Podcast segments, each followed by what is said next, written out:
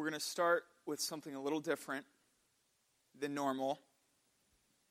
What we're going to start with this morning as we transition our time from our kind of family singing and announcements and, and all of that into the time that's dedicated to the Word of God. what we're going to do is we're going to start by listening together. So, um, I believe that prayer is one of the things that we're to be dedicated towards. The, the Word of God is clear about that. We, as the people of God, are to be dedicated, devoted to prayer. And in our culture, what we've done with prayer is we've said that prayer is noise. So prayer is saying a bunch of things, reciting a bunch of things, bringing a bunch of problems.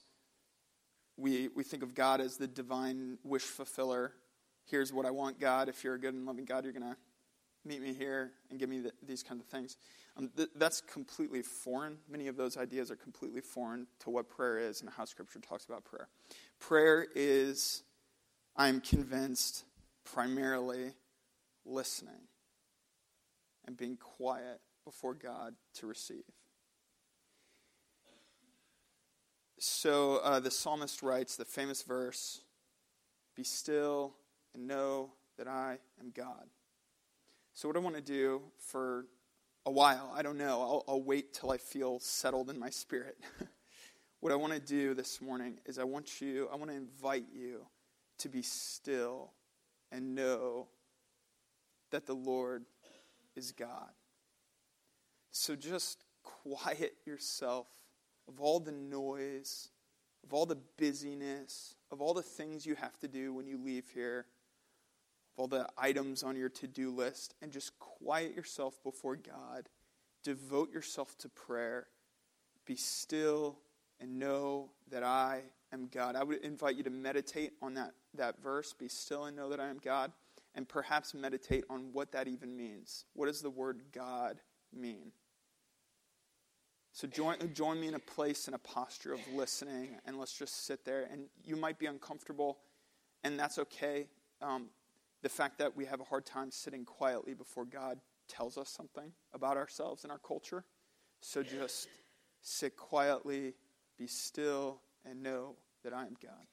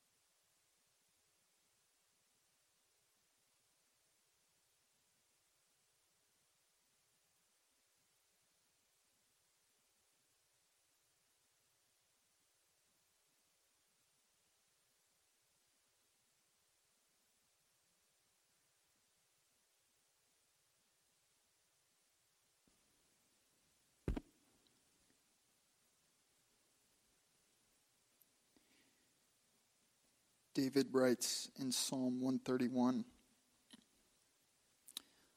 Lord, my heart is not too proud. My eyes are not haughty. I don't concern myself with matters too great or too awesome for me to grasp. Instead, I have calmed and quieted myself like a weaned child who no longer cries for its mother's milk. Yes, like a weaned child is my soul within me. O Israel, O Parker Ford Church, O Pottstown, O Southeastern Pennsylvania, put your hope in the Lord now and always.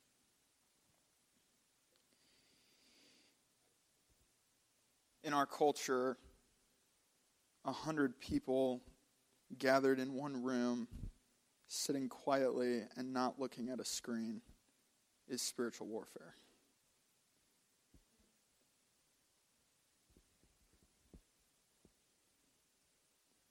This should be the rhythm of the people of God to be still before God and to know Him as God. Did anyone hear like a verse like come to mind during that time? Or, or like an attribute of God? Did any, go ahead and raise your hand if you did. Like I'm, I'm honestly asking. Did anyone? Yeah, Carol, what did you hear? Thou art worthy of praise. So in the quietness, what your soul cried out, Thou art worthy of praise. Anybody else? Yeah, Patty. I love you. I love them. Tell them. That's awesome. That is beautiful. Yeah, Mike. Just uh, the verse that you shared. Uh huh. Be. Just be. Anybody else have a hard time just being? Yeah, Dave. mercy of God filled that space. Yeah, Shirley. I was just thinking the whole time, hallelujah. Hallelujah. Let's, let's all lift our hands to heaven and just say hallelujah three times together. Hallelujah. Hallelujah. Hallelujah. Anybody else have something they feel like was for us this morning to hear? Yeah, Beth. The Spirit and bride say, Come. Come. Yeah, Byron.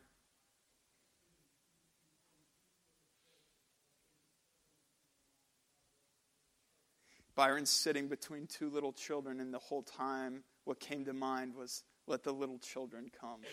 That is beautiful. Sitting in a room with a hundred people, just being quiet and not looking at or listening at a screen is spiritual warfare in our culture. And it's probably spiritual warfare in your own home.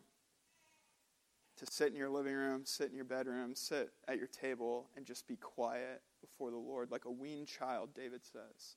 I have quieted my spirit before you like a weaned child. How can God speak? well, He's always speaking. How, how can His word come through if we don't give Him a moment of silence?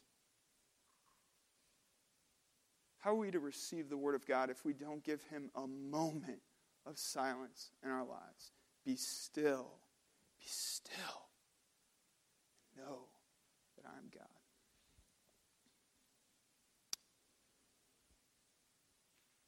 Acts chapter 5. We're going to get this morning the third description of the church we got a description of it in Acts 2. We got a description of it in Acts 4. And here we're going to get another picture of it. One of the things at the beginning of this series that I emphasized is if something is repeated, we should probably pay attention. It, its importance is being heightened for us by, by the Spirit of God and by the writer. And so there's this ongoing description of the church. So I want to look at all three descriptions this morning together. Acts chapter 2. And I've been reading this every week. I hope, my hope and prayer is that you would have this memorized. So if you're sick of me reading it, I'm sorry. sorry, not sorry. we're, we're going to keep looking at this word because I want it, I want it to be part of us. I want it to be in our bones that we know the design of the church by God. Acts chapter 2 says all the believers devoted themselves. They devoted themselves to four things. They devoted themselves to apostolic teaching. They devoted themselves to koinonia, not fellowship. They didn't devote themselves to getting coffee together. They devoted themselves to koinonia, which means there was a mission of God and they were devoted together to go after that thing. That's what fellowship is. God's given us a purpose and a mission. Let's do it together. That's what being devoted to fellowship is. They devoted themselves to sharing in meals, which that, that is the, the way of saying they devoted themselves to remembering the bread and the cup. And they devoted themselves to prayer. A deep sense of awe came over them all, and the apostles performed many miraculous signs and wonders and all the believers met together in one place and shared everything that they had. They sold their property and possessions and shared the money with those in need. They worshiped together at the temple every day. They met in homes for the Lord's Supper, and they shared their meals with great joy and generosity, all the while praising God and enjoying the goodwill of all the people. And each day, it was the Lord who added to their fellowship those who are being saved. The second description of the church comes in Acts chapter 4, and we covered this uh, previously. It says, All the believers were united in heart and mind, and they felt that what they owned was not their own, so they shared everything that they had. The apostles testified powerfully. What did they testify powerfully about? The resurrection. They testified powerfully to the resurrection of the Lord Jesus, and God's great blessing was upon them all. There were no needy people among them because those who owned land or houses would sell them and bring the money to the apostles to give to those in need. For example, there was Joseph, the one the apostles nicknamed Barnabas, which means son of encouragement. He was from the tribe of Levi and came from the island of Cyprus. He sold a field he owned and brought the money to the apostles. Then the story which we covered last week of Ananias and Sapphira, which is in contrast to Barnabas, which leads us to Acts chapter 5, verse 12. And this is the third description of the church. It says, But the apostles were performing many miraculous signs and wonders among the people. And all the believers were meeting regularly at the temple in the area known as Solomon's Colonnade, but no one else dared join them, even though all the people had high regard for them. Yet more and more people believed and were brought to the Lord, crowds of both men and women, as a result of the apostles' work Sick people were brought out into the streets on bed and mats so that Peter's shadow might fall across some of them as he went by. Crowds came from the villages around Jerusalem bringing their sick and those possessed by evil spirits, and they were all healed. A couple things here that are a little bit new as, as our picture of the church, the early church, continues to expand and fill out and grow, there's this interesting dynamic that's happening between the apostles and the early believers and those in the community who are watching them.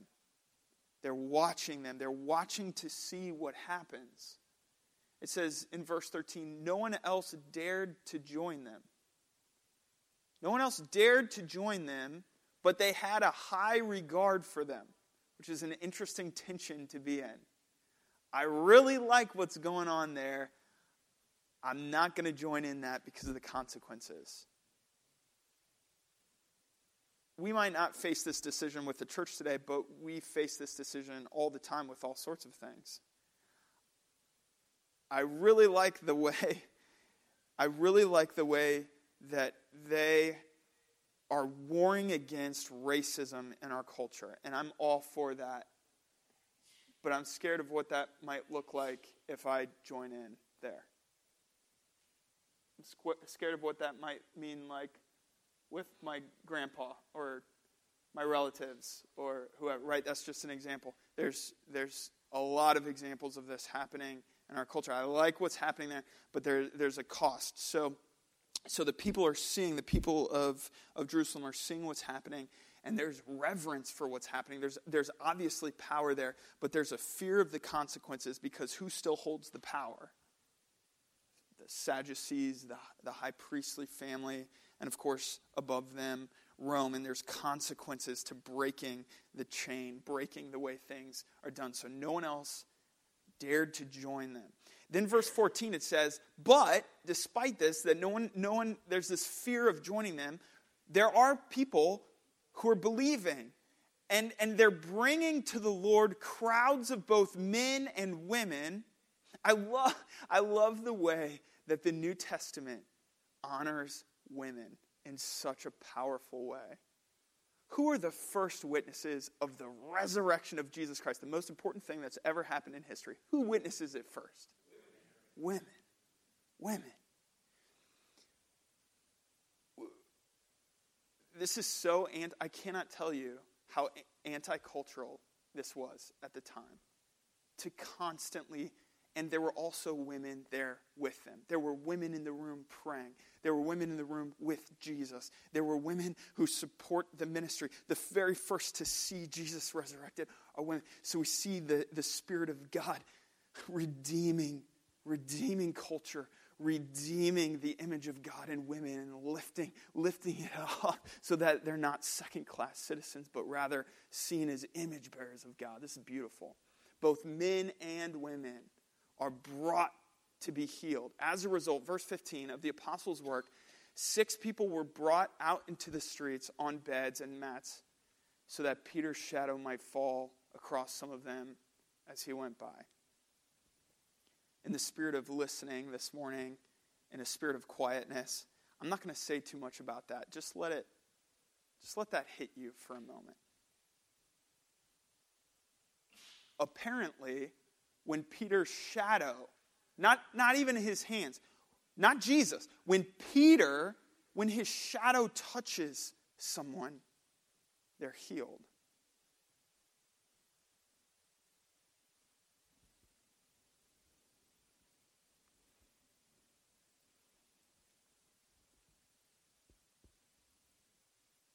I don't know what to do with that. do you? like, I, what that? What does that mean? Have you ever seen anything like that? There's only a couple other stories in Scripture that I can think of that, that are similar. There, there's the woman in Luke who reaches out and touches the fringes of the garment of Jesus. Remember, she had been bleeding for years and years and years, and she reaches out she says to herself, If I could just touch him, I'll be healed. And she reaches out and just gets the end of his garment, and immediately, the word says, her bleeding stopped. Then later, there's a story of people would take um, take uh, strips of cloth, like handkerchiefs or something, that the Apostle Paul touched, and then they'd ship them out to other people to touch what he touched, and they were healed. The, the Apostle Paul touched, like, like literally, like a handkerchief or a scarf or something. He would touch it, and the healing power of the Lord was so powerful that when people took that and gave it and laid it on someone else who was sick, they were, they were healed. That's what the Word of God says. So we, in 2018, are put in an interesting place, uh, particularly in our postmodern Enlightenment uh, culture uh, with science and modern science and medicine and, and all of this. Um, are, are we going to believe this is how God works?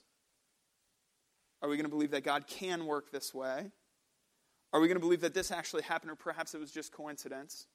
Maybe it was just a coincidence that people were healed at this time. Or, or was this actually the miraculous, powerful work of Almighty God among us on earth in humanity? And if God worked that way then, and we know that God is the same yesterday, today, and forever, how does God work today? How does He long to work today? Well, the same way.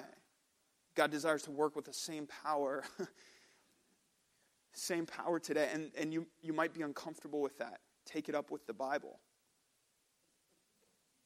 Okay? Yeah, take, take that up with the Word of God if you got a problem with that. This is, this is what the Word tells us about God. And in each description of the church, there's description of the miraculous healing of God.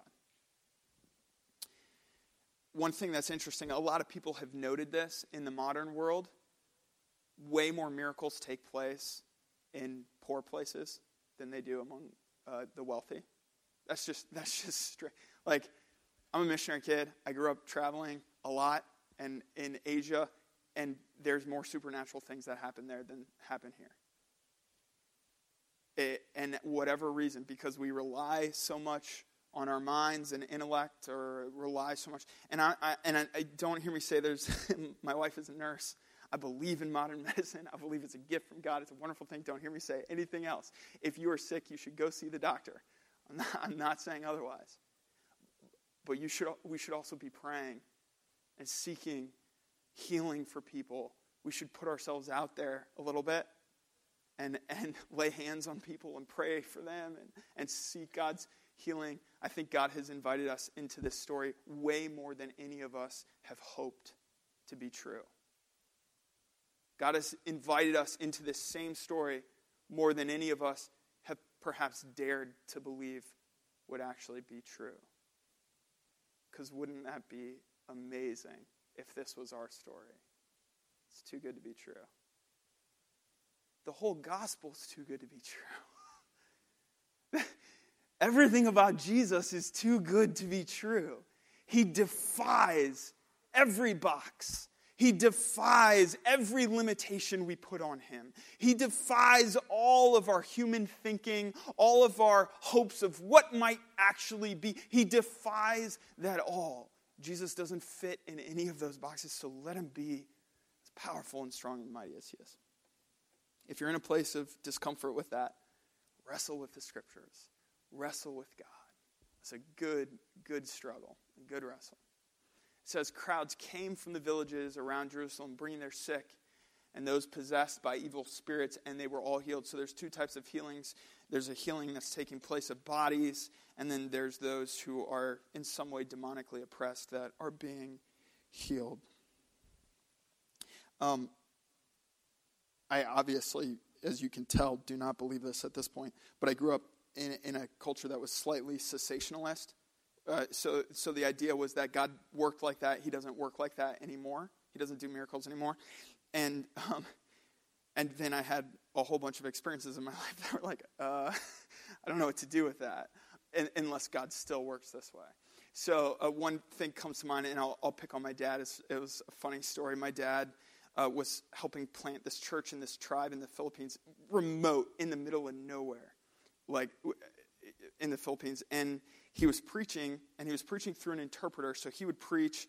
Um, he was in his mind, he thinks in English, right? And then he was preaching in Cebuano, the language he knew. And then there was an interpreter interpreting it into this language of the people group there, which was a totally separate one. So it was going through like layers of translation to get there. Does that make sense? Um, and so he's preaching, and there was this man who was obviously disturbed, what the Bible would probably describe as demonically oppressed.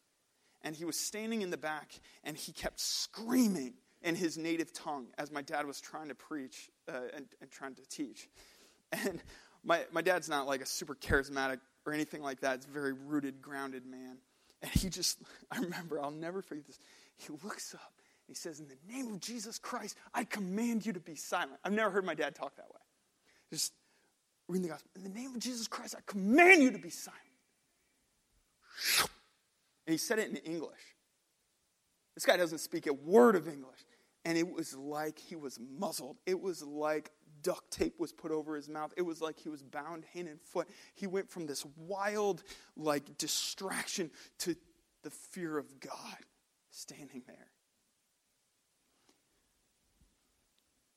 God is still working and still speaking and still moving.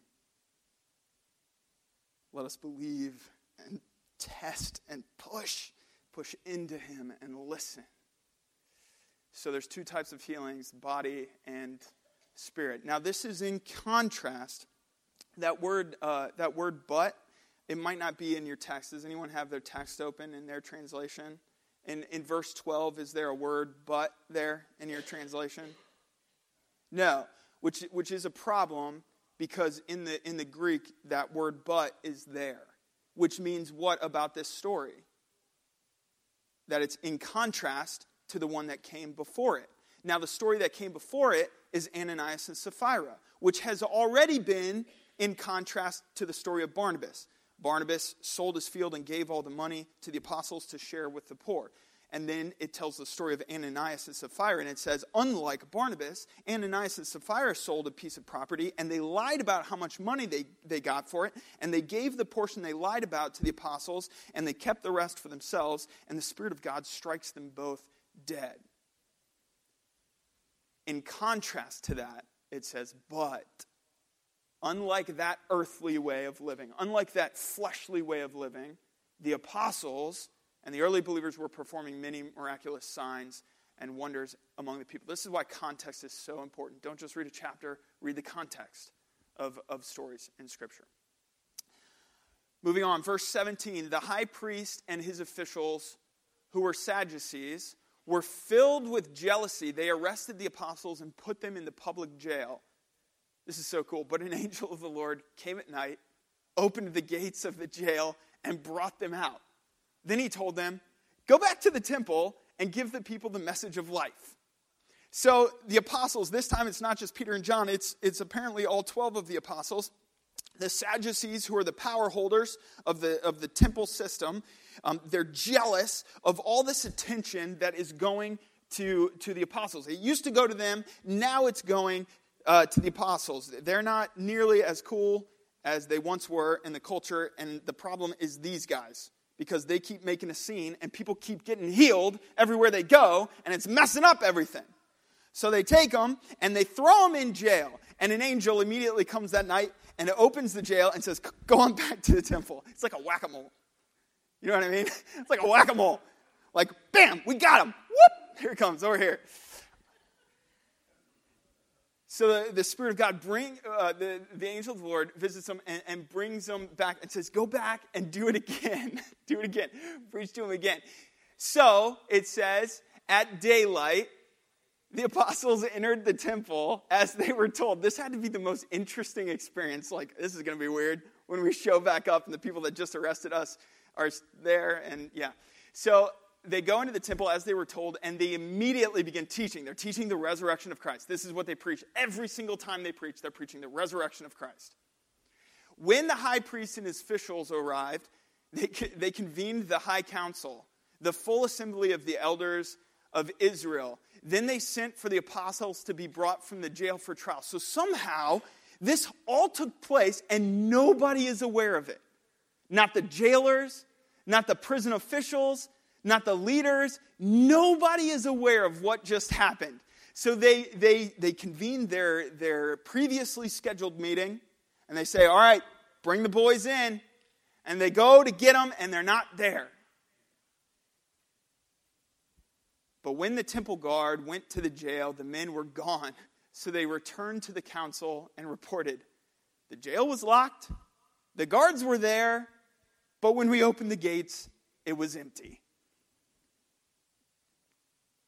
When the captain of the temple guard, we've already met him a few chapters ago, he would have run the temple, and the leading priests heard this, they were perplexed, wondering where it would all end. Then someone arrived with the startling news the men you put in jail are standing in the temple where you arrested them yesterday, and they're teaching the people the same thing you arrested them for. Verse 26 The captain went with his temple guards and arrested the apostles but this time without violence, for they were afraid of the people that they would stone them.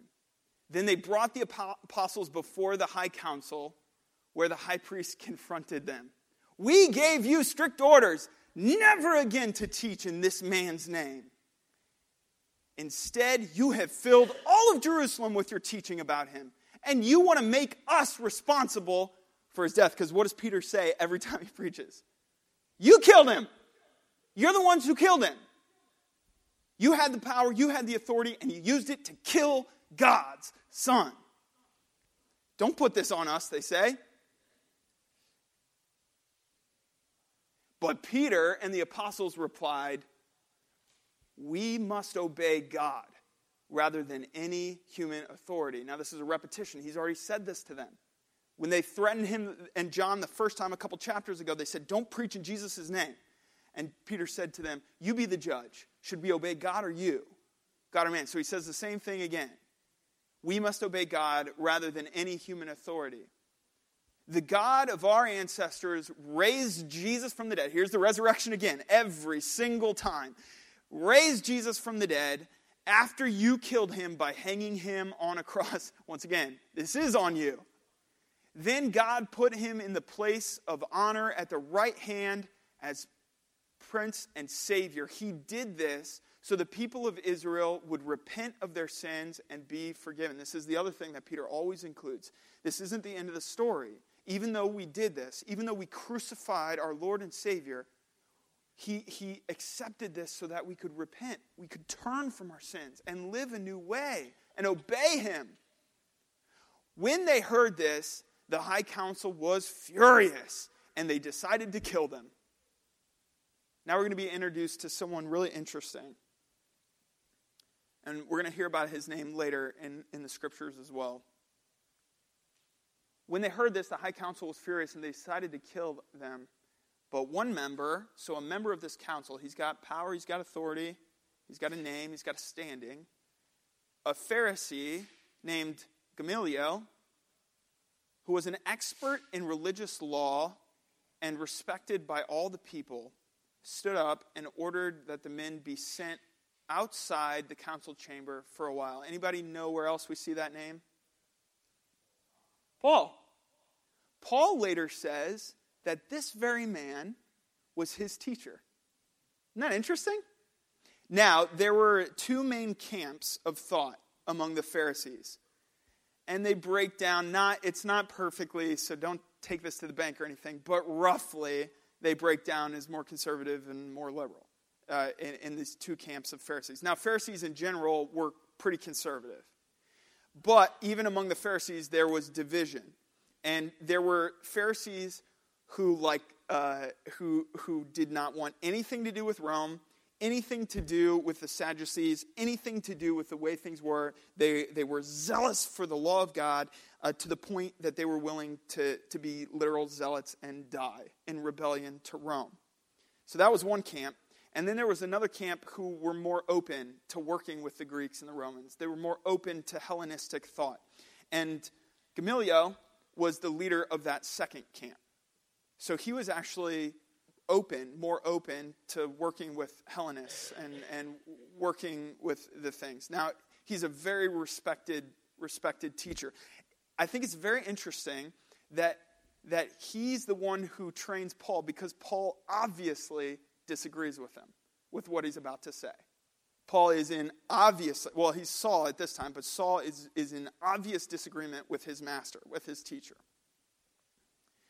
So he says, Then he said to his colleagues, this is verse 35 Men of Israel, take care that you are planning to do. I got to turn around. Sorry, it's too small. Men of Israel, take care what you are planning to do with these men. Some time ago, there was that fellow Theudas who pretended to be someone great. About 400 others joined him, but he was killed, and all his followers went their various ways. The whole movement came to nothing. After him, at the time of the census, so that's around when Jesus was born, there was Judas of Galilee. He got people to follow him, but he was killed too, and all his followers were scattered. So, my advice is leave these men alone. Let them go. If they are planning and doing these things merely on their own, it will soon be overthrown.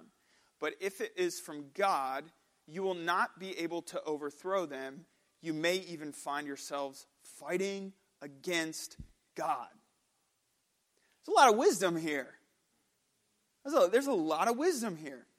There's so much wisdom here that the Orthodox and the Catholic Church have made him a saint. Isn't that interesting? He, as far as we know, he was never a Christian, and, and yet he was canonized as a saint in, in both the Orthodox and the, and the Catholic Church, and, and he's celebrated, I think, in the fall sometime. So he, he's the teacher of Paul. Now we're going to meet Paul, who's Saul at this time. We're going to meet Saul in a couple chapters, and the first thing we find out about Saul is that he's killing people, and he's killing the Christians and he wants to take this thing down. So there must have been some sort of friction, some sort of disagreement with his, with his teacher, his master. Now, the others, it says in verse 40, the others accepted his advice. So they realized there, there's a, there is wisdom here. They called in the apostles and they had them flogged, they had them beaten. Then they ordered them never again to speak in the name of Jesus, since that worked the first time. And then they let them go. The apostles left the high council rejoicing. Look at this phrase, church. The apostles left the high council rejoicing that God had counted them worthy to suffer disgrace for the name of Jesus. They're not rejoicing that they're free, although I'm sure they were thankful. They're not rejoicing they got cars in their garages, food to eat on the table, whatever, whatever it is. They're rejoicing that they were counted worthy to suffer disgrace in Jesus' name. And every day in the temple and from house to house, they continued to teach and preach the message Jesus is the Messiah. He is the Christ. He is the one we've been waiting for. I've talked about the Beatitudes before, um, but it felt appropriate to, to conclude the teaching this morning with the Beatitudes. That word that is translated blessed are, it doesn't really mean blessing like in English we think of blessing. Because in English, when we hear the word blessing, we automatically, as consumers in modern America, think of stuff. I got a new car. God bless me. We got a house. God bless me. That's a type of blessing. That is not the heart of blessing. That's not the core of blessing. Because you can be completely blessed, as is obviously true in the Beatitudes, and have nothing physically. What it means, what that word means that's translated as blessing, the, the rough, best way we can capture it in our language is this you're in a really good spot when this is happening. You remember, remember this? You're in, a, you're in a good place, like spiritually, emotionally, in your soul. You're in a very, very good place. You are aligned with God when this happens. So when Jesus says, Blessed are the pure in heart, for they will see God, he's saying, when your heart is pure, because of God working in your life, you're in a really good spot. Why are you in a really good spot? Because you will see God. You'll see God. You're in a really good spot when you're a peacemaker, when you seek peace, when you seek to bring wholeness to a situation rather than dividing and fracturing and breaking. When you, blessed are the peacemakers, for they shall be called sons of God. You're in a really good spot when you're a peacemaker. Why? Because how the world and others will look at you, they'll look at you and say, That is a child, a son, a daughter of God. That's a good place to be. When you see God, that's a good place to be. And so that, that idea of blessing. Now, listen to what Jesus says. This is how he wraps up the Beatitudes. God blesses those who are persecuted for doing right, for the kingdom of heavens is theirs. You are in a really good spot when you are persecuted. That's what he's saying. You're in a really good place when you are persecuted for Jesus' name. Why? Because the kingdom of heaven belongs to you. He goes on to say, God blesses you when people mock you and persecute you and lie about you and say all sorts of evil things against you because you are my followers. Be happy about it. Be very glad. For a great reward awaits you in heaven. And remember, the ancient prophets were persecuted the same way. You're in a really good spot, church, when this is happening. And the apostles seem to truly have taken this to heart. After the death and resurrection of Jesus and the infilling of Spirit, they, I think, they, they, they received this. I mean, because they really struggled with it before the death of Christ. They really wrestled against this stuff. They, they didn't want to be persecuted. They thought Jesus should be victorious here, now. He should establish his kingdom right now. He should kill all his enemies right now. And here they are just a few years later, months or whatever, and they're being persecuted, being beaten. And they're like, we're in a really good spot. We're in a really good spot because God counted us worthy to suffer for his name. This is, this is so anti cultural. You with me?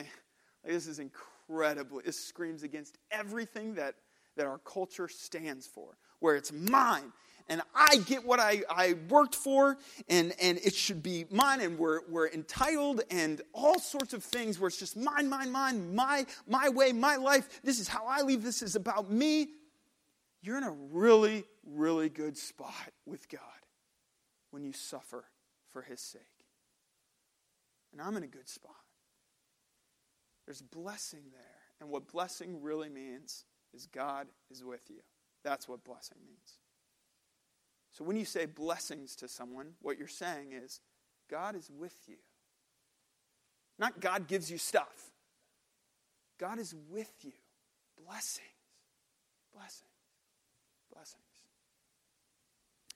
We began our time with, with quietness. Uh, praise team, you can come up. They're going to lead us in worship. I, I'm going to end our time just with a moment for you to meditate. Let the Spirit of God lead you, whether it's in the Beatitudes or in the story from Acts chapter 5 this morning.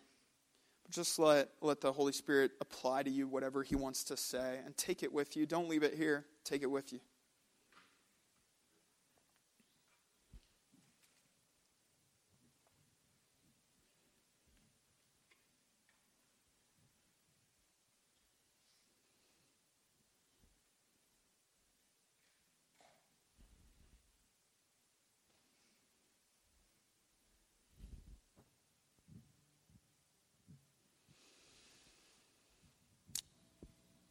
Father, thank you for the example of those who have gone before us. So, whatever, like Jesus said, um, when you're persecuted, you can look at the prophets of old and say, oh, wow, God, God allowed for me to walk a similar path to his great prophets Elijah, Moses, Isaiah, Jeremiah, Ezekiel. It, it, they suffered for the sake of the kingdom of God. And, and God's blessing me by, by joining me in their story and their legacy, and I get to walk in the same way as them. God, this is, um, this is so hard for us and, and for me to, to believe this and rest in this. So I thank you for those examples. Thank you for the example of the church fathers, the apostles, who suffered. And when they were beaten and persecuted and mocked and made fun of, things that most of us in this room have experienced very little of, um, realistically, comparatively speaking, yet whenever, whenever that does happen, whatever form it takes in our lives, we can look back on them and say, oh my goodness, God is joining me in 2018 where I am in the same story that, that He walked His apostles through when they suffered. Blessed are you. You're in a really good spot when that's happening for Jesus' name's sake because the kingdom of God is yours. It belongs to you. He's entrusted it to you. Just like they persecuted me, Jesus said, they'll persecute you. So, God, I, I, just I pray that you would apply whatever it is you have for us this morning to our hearts, our souls, our minds. Help us be quiet before you know that you're God. Receive your word and listen to you and discern your will today. We pray this in Jesus' name. Amen. Let's stand and sing, church.